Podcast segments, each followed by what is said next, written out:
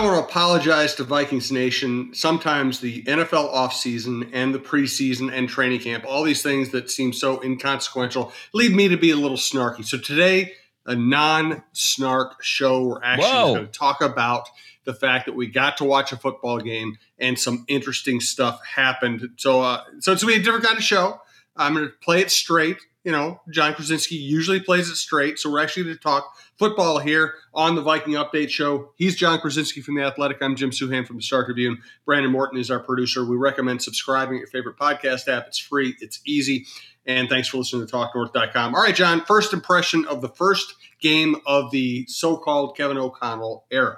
Yeah, I mean, you know, it's it's hard to draw uh, super big sweeping generalizations or impressions when you don't have Adam Thielen, Justin Jefferson, Dalvin Cook, Kirk Cousins, Harrison Smith, Za'Darius Smith, Danielle Hunter, Eric Kendricks, all these guys. Um, I think that if if we could s- generalize one thing, it does appear that the offense they are running, even though they had a lot of success running the ball against the Raiders, especially in the second half, you can see a little bit more imagination, a little bit more complexity, a little bit more um you know kind of of the dynamic nature of things. And and maybe for you know the the clearest sign yet I believe that the Vikings are not going to sort of begrudgingly use their offense to win games like they did under Mike Zimmer, but that they're going to go and try and be aggressive, go down the field,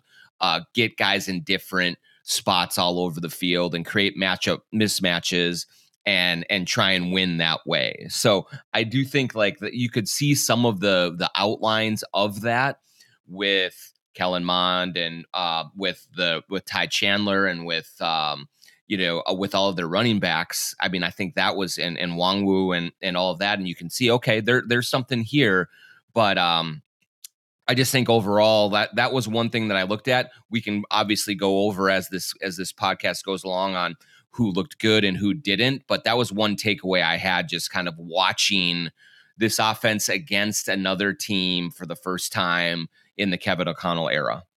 Yeah, my first takeaway, and by the way, thanks to our sponsors, Starbank, starbank.net, TSR Injury Law, and Minnesota Propane. Um, my takeaway was Kellen Mond obviously missed a lot of open receivers on some big plays early in his uh, outing. And in the second half, I felt like he started finding those guys. I felt like we saw a little bit of progress within the game. Okay, all the disclaimers apply. You're playing against, by the time you get to the second half of a preseason game, you're playing against some people who are not going to be in the NFL. You're playing against teams that aren't scheming for you.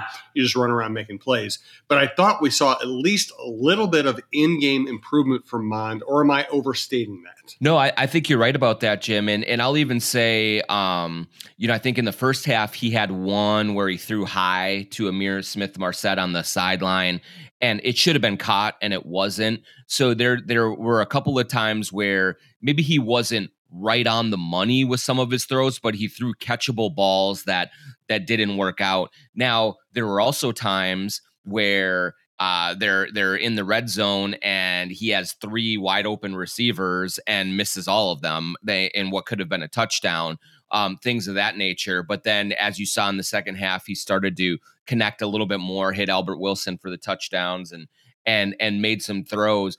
I think that there was two things that I that I took away from Kellen Mond's uh, performance. One is, yeah, I, I, think he got better as the as the game went on, and I think that as much of it had to do with just a comfort level in the offense, eh, eh, you know, relative to the talent that he was going against. Sure, it does help facing fourth and fifth stringers or whoever it is, but he just seemed a little bit more comfortable as the game went on. Two, the offense just in general seemed to look better overall with Mond at quarterback versus Sean Mannion. Um, I thought that Mannion did not look good at all in terms of the there was a lot more checkdowns, quick getting the ball, get, getting rid of the ball quickly. Um, very vanilla, very uh, very underwhelming, I would say, and and so when you look at sort of the race between the two of them for the backup quarterback, or maybe trying to determine if the backup quarterback is even on this roster at all. I think that at least Kellen Mond showed some signs that um, you, you could think about going forward with him as the backup versus Sean Mannion didn't really, I don't think, bring a whole lot to the table at all. Mond at least went down the field. He was a little more aggressive. His arm clearly is stronger and he can move around in the pocket and extend plays. And and maybe that wasn't always by design and maybe he should have gotten rid of it sooner some of the some of the times but he did show some of that athleticism some of that ability to to extend those plays and so for all of those reasons i think that it's pretty clear to me that if they do go with a backup from this stable of quarterbacks that mond has the clear edge right now uh, over mannion just because there is more juice to him in every facet of the game, even if he leaves a lot to be desired still for accuracy, for decision making, for for a lot of those things. Go to talknorth.com, see all of our shows, the archives of all our shows, including Jeff Diamond's Vikings and NFL Insider, our other NFL show on the network. We've had a lot of shows the network. Uh, we have uh, the Go Gopher podcast now with Mike Grimm. We have On the Bench. We have the Pross Box with Nate Prosser. Uh, we have Blois Olson, Dave Lee, all the outdoor content, plus the you know our our heavy hitters like John, uh, who make up the best sports lineup in town. You can follow us on Twitter at Talk North Pod. See all shows as they are released. I think it would be a terrible thing for this franchise if Mannion ends up being the backup quarterback. That's the way I'd put it, because that would mean that Mond was a wasted draft pick who couldn't even beat out Sean Mannion. It means that, that if they need a backup quarterback, they usually haven't Cousins has been incredibly durable. If they need a backup quarterback, they're just having somebody go in there to take snaps. Mannion is not good. Right, and and look, it's one thing if Mannion came into camp and was really sharp and um and was executing at a high level. If he was Josh McCown or you know pick your other journeyman uh veteran quarterback who Case Keenum yeah, Case Keenum, who doesn't maybe necessarily have the huge arm or doesn't have this or doesn't have that, but just knows how to move an offense and knows how to lead a group and operate and and make those plays. But we just haven't seen Mannion be capable of doing any of that. And so right now, it does look like uh, Sean Mannion is is just kind of a guy there and and just holding down the fort and and just there as a camp arm because I just don't see a whole lot of what he's bringing to the table. And we have talked ad nauseum, and the Vikings have mentioned too about what he brings to Kirk Cousins in the room and and the asset that he is, uh, the way that he sees the game, and that's fine, and that may all be very true. But if you really feel that strongly about him, make him a, an assistant quarterback coach or or something like that. But I just don't see enough reason, and I haven't seen enough reason, frankly, for more than a year that he would be capable of stepping in and and and moving this offense at you know in, in week seven if Kirk Cousins gets COVID again or if he gets injured or or whatever it is and and can hold down the fort. I don't know that Mond is capable of that yet either, but I do know that he has tools physical tools uh, that Sean Mannion does not have right now. And in the absence of a clear, you know, uh, front runner uh, quarterback, you pick the one with the best tools that you can hopefully mold and shape. And again, maybe maybe they will end up determining that hey, neither one of these guys can do it, and and go out and find someone else who hits the waiver wire, but um, or, or is cut. But uh, but right now, I just I cannot see a scenario where you feel at all confident going into a season with Sean Mannion as the guy who would step in should Kirk Cousins not be available. I'm also going to call BS on the Kirk Cousins needs somebody who makes him comfortable thing. This is not a young quarterback. He's not a developing quarterback. He's a veteran with all kinds of experience, all kinds of experience in a bunch of different offenses. He plays now for a head coach who was a quarterback, uh, for I think a talented offensive coach in Wes Phillips. He has a quarterbacks coach do you really need a fourth or fifth guy to sit there and tell you something that you probably already know already? I just I just don't see it. Yeah, it, no, it, it's a great point, and I think you hit on it a little bit later in your point of maybe he did need that under the old regime because you had a head coach who didn't like him at all. You had an offense that was not exactly you know explosive um that, that you know that was trying to be and and I would say that Kirk Cousins was getting mixed messages from his head coach one day it was cut it loose the next day it was don't don't lose a game for us type of an approach and so maybe he needed more voices in his head I mean he had Klint Kubiak uh, who was relatively inexperienced um as a uh, as a play caller, certainly, and as just a, a head offensive mind. Stefanski was inexperienced, but I think has proven to be a very good voice in that locker room eh, or for for for any team to lead a team. And so that was a little bit different. But um, but this one, you have Kevin O'Connell who has been in that position, who knows what to give his quarterback, and and you have Wes Phillips who has now a resume built from his time with the Rams, who has a seems like a very good approach. And so it is just a more nurturing environment in there for any quarterback, including Kirk Cousins. And so uh, I think the need or the necessity for someone like that, that where as Kirk would may have looked at getting so many different messages or or or things um, from the older team and and maybe he needed someone to pull aside and say hey am I seeing this right? You know, is this what you think they're saying? I think everything is a lot clearer now for him and a lot more productive um, for him from just an overall exchange of ideas, philosophies, teaching type of a scenario with this with these new guys. And so it probably means that you don't you don't need an assistant quarterback coach who is wearing a jersey uh, on Sundays. That he has enough support around him as is.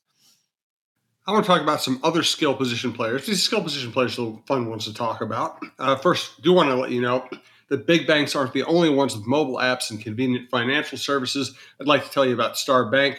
Star Bank is an independent community bank in Minnesota. They're family owned and treat customer relationships as a top priority. You're not a customer number at Star Bank, and they have no call center. It's just banking how it should be, a throwback to the good days. Mobile app check. Convenient services, you got it. Check out Star Bank for yourself. For deposits and lending solutions, work with a local community bank that cares. Starbank.net member FDIC and equal housing lender. Uh, thanks also to our longtime sponsors, also sponsors of the Jon Krawczynski Show, which is our Timberwolves and NBA show. Uh, TSR Injury Law, 612 TSR Time. They will not charge you unless they win your case. They win a lot of cases. Go to TSR and injurylaw.com and check them out. Uh, but just take our word for them. You want ethical, uh, dynamic representation if you're injured. We hope you don't have to make that call, but if you do, you do have to make the call, 612 TSR time.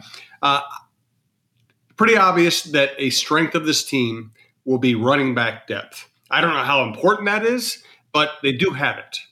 Yeah, I mean, and, and I would argue, Jim, that it is important because Dalvin Cook, as dynamic as he is and as productive as he's been, does get hurt. Like we've seen that happen. And and so um so when you look at it's it's the almost the exact opposite right now of the quarterback situation where okay can mond do it? Can mannion do it? Eh, they've got a lot of kind of question marks surrounding them in different areas of their games and man if cousins goes down um, th- this this offense is in real trouble because of the shortcomings so far that we've seen from the backups there I would say that from what we have seen from the running backs, from Ty Chandler, from Kene Nwangwu, you have you Mattison, you have all these other, you, you have a real stable of guys.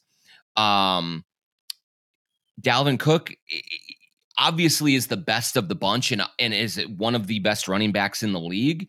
But if he were to miss a game or games, you feel like there is enough here to step in and hold down that fort. And so with a with a position as physical as that is, with a running back as starter who has dealt with injuries in the past, I think having depth there is a big, big plus. That also, Jim, a, a kind of a sneaky little part of that depth is it gives you special teams jolts as well. Mm-hmm. Like you can feel good about throwing Nwangwu back uh, for kick returns and in, and not being as nervous about an injury happening there because you have Ty Chandler, because you have all these other uh, fresh legs that will be available should one of your one of your guys get hurt. And so it, they just have a lot of versatility that way. Uh, they have a couple of different sort of body types that they can throw at a defense and, and keep them off guard. And so I think that is one of the areas that I actually feel really strongly about for this team heading into the regular season is that depth there and being able to, you know, also maybe just lighten Dal- Dalvin Cook's load and and so maybe he does he, he's not as uh exposed to potential injury if he gets a little bit less work and you can sprinkle in those other guys. So all in all, I really really like the way their running back stable looks right now and what that could mean for them going into the regular season. I also think if you're trying to save a little wear and tear on Dalvin Cook, you know, Dalvin Cook, his value is that he can do everything and he does everything well. But if you're trying to save any wear and tear on him, I could see Nwangwu being a nice third down back. For sure. Yeah, absolutely. I think what I, I do want to see both Nwangwu and Chandler um kind of in the passing game a little bit more. Let's just see how they handle the receptions. They they both looked very very good in the running game yesterday. But uh, but let's just see them. I want to just see them in space catching the ball, see how comfortable they look. But uh, you know, Nwangwu was explosive, man. Um, he really can reach top speed quickly and get going. Um, a little bit more of a long strider, and and so it's a little deceptive. But but man, I I just like the way that he looks, and so uh, yeah, mix him in on third downs. Um, you know, you can you can use them in all sorts of different packages, and so I just think that they have some versatility and depth there that's as good as they've had at that position in quite a while. And you know, it is unfortunate because we've had this this conversation before about sort of the revolving door at the at running back and there's such churn there and you you know, it's gotten to the point obviously where teams are not spending first round picks on running backs anymore, most likely. And they're usually not spending a ton of money on running backs to keep them. They just keep them coming in. Now they've given Dalvin Cook a lot of money and they they've they spent um some so they've they've invested in him heavily. So do everything you can to keep that investment healthy and keep him going. And I think that's what they've done here with this group. The receiving group is really interesting. Obviously, you have three locked in Jefferson, Thielen, Osborn. That's a very good threesome.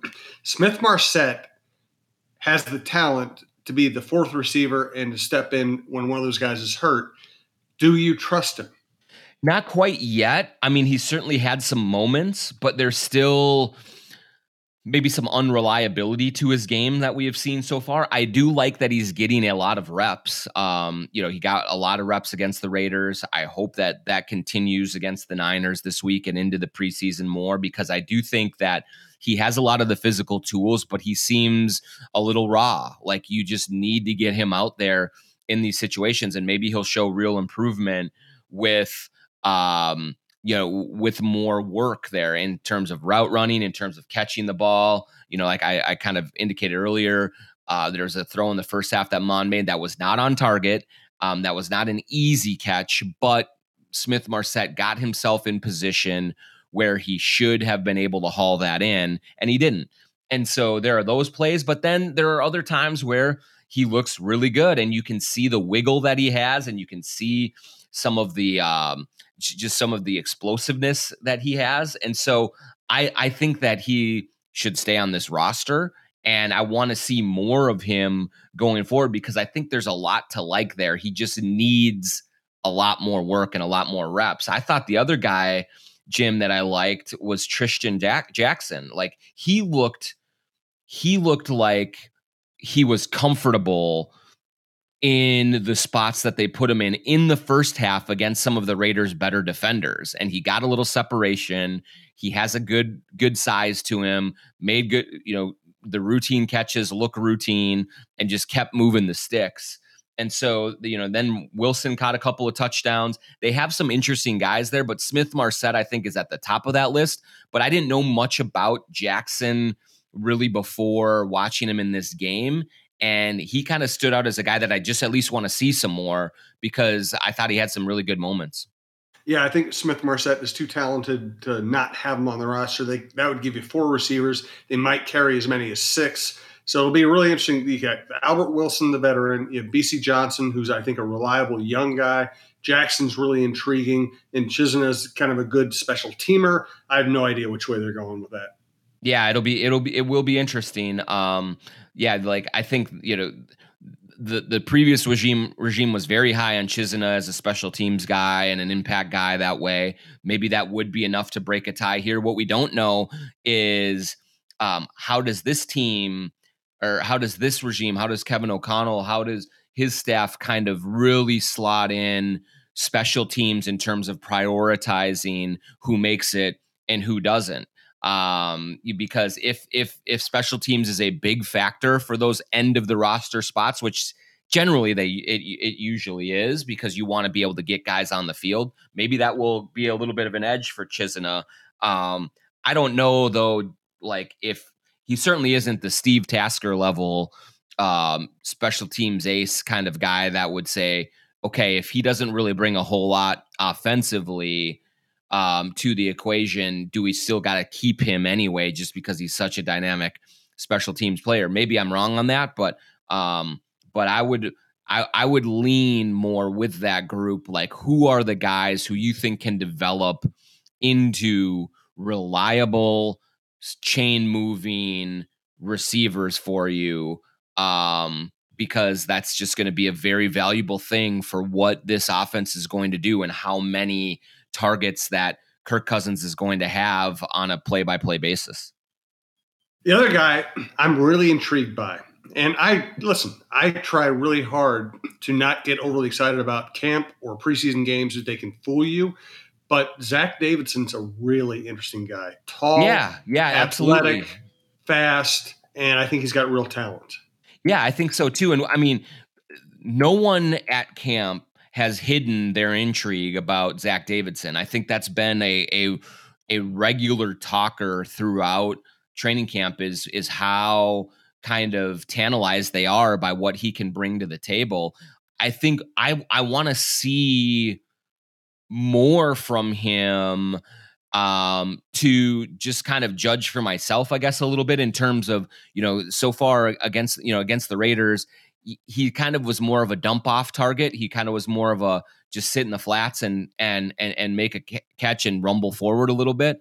But hopefully over these next couple of weeks they open up the playbook for him a little bit more and let's see some more of that athleticism that everyone is really uh, intrigued by. And I think that especially again in another position where your starter has injury history with Irv Smith and who you know they say that he's going to be back for week 1 but having missed all of camp can you really rely on him to be ready for the Packers um, week 1 after having that thumb surgery?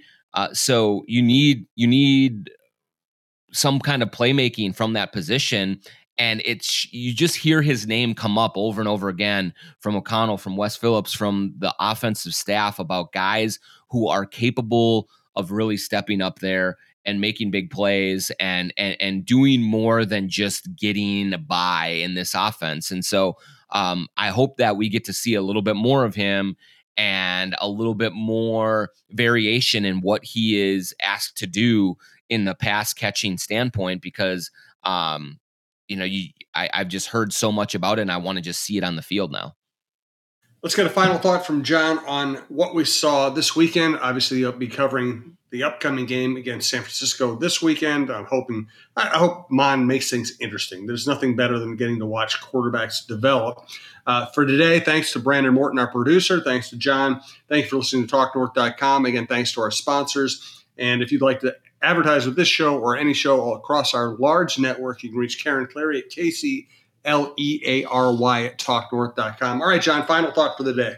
Yeah, we talked a lot of offense today. Just wrapping up on defense um, a little bit. Uh, I, I, thought that they looked pretty good at, at, times in terms of generating pressure on the quarterback, even without any of their really big pass rushers in that group. So I thought that was encouraging. I think some of their um, defensive backs and maybe linebackers in coverage looked a step slow and a step behind some of the Raiders receivers. But one guy that I was really kind of taken with was T.Y. McGill, uh, the defensive lineman, number 76. He had a couple of sacks and he just seemed to be disruptive and regularly showing up in the play. And I think he's played for eight teams in eight years. So he's been all over the place. He's 29 years old. Um, but in terms of using the stage that you're given to try and make an impression and try and force your way onto a roster, either here or elsewhere, I thought McGill was really effective in in being in in getting noticed in that first game. And so we'll see if he can follow that up. But he's a big dude, 295 pounds. Um, but he moves pretty well. He was chasing down the quarterbacks. He was um, he was getting in the gaps. I thought that that was a, a, a good performance from him as an under the radar guy that I really honestly didn't know a whole lot about going into the game. I'm obviously looking at their starting group and looking at Harrison Phillips and Dalvin Tomlinson and all these other guys, but here comes this T.Y. McGill just kind of being super disruptive and and that's what these guys who are not locks to make the roster have to do. So good on him for uh, for a nice showing in, in week 1. My final thought is also on the defensive side. Andrew Booth Jr. made some mistakes. I, I nothing. It never bothers me to see a young defensive back make mistakes of aggression early in their first camp or early in their career. It, it's going to happen. Uh, the, the, rules are tougher. Uh, things are called harder in the NFL. You're dealing with bigger, more physical receivers than you dealt with in college. I, I think it's a natural part of your evolution to make mistakes and have to correct them. So I, I like the way Booth moves. I like the way he's played in camp. Uh, and I'm not bothered by the penalties he got yesterday. Yeah, that's yeah. You're right. I mean, he has great size. Uh, you know, um, and I do think that it just takes time to acclimate to the way the game is called in the NFL. You can get away with so much more in college, and we've seen a million defensive backs really struggle with that earlier on in their careers. I mean, I know Xavier Rhodes was hit and miss here, but you remember him early and just like how Mike Zimmer had to put basically like boxing gloves on him to get him to stop clutching and grabbing um, in practice. And eventually he became a very effective cornerback. Um, for a while there before kind of towards the end it didn't work out as well but yeah there, i think that you you see that early is there the defense is uh, the defensive backs are always behind the receivers early on in preseason and training camp and even early on in the regular season of trying to get used to what they can get away with and what they can't and also getting the benefit of the whistle. I mean it's a little bit like the NBA where if you have a reputation officials might let you get away with a little bit more and Booth just just does not have that yet. So no reason to panic at all. That's just part of growing up in this league and uh, he'll be fine eventually I believe. Made it through a whole show without any snark. We'll see if we can do it again next week. Uh, thanks to John. Thanks to Brandon. Thanks for listening to TalkNorth.com. Also, check out the Jon Krawczynski show that'll be out later this week on the very interesting Minnesota Timberwolves.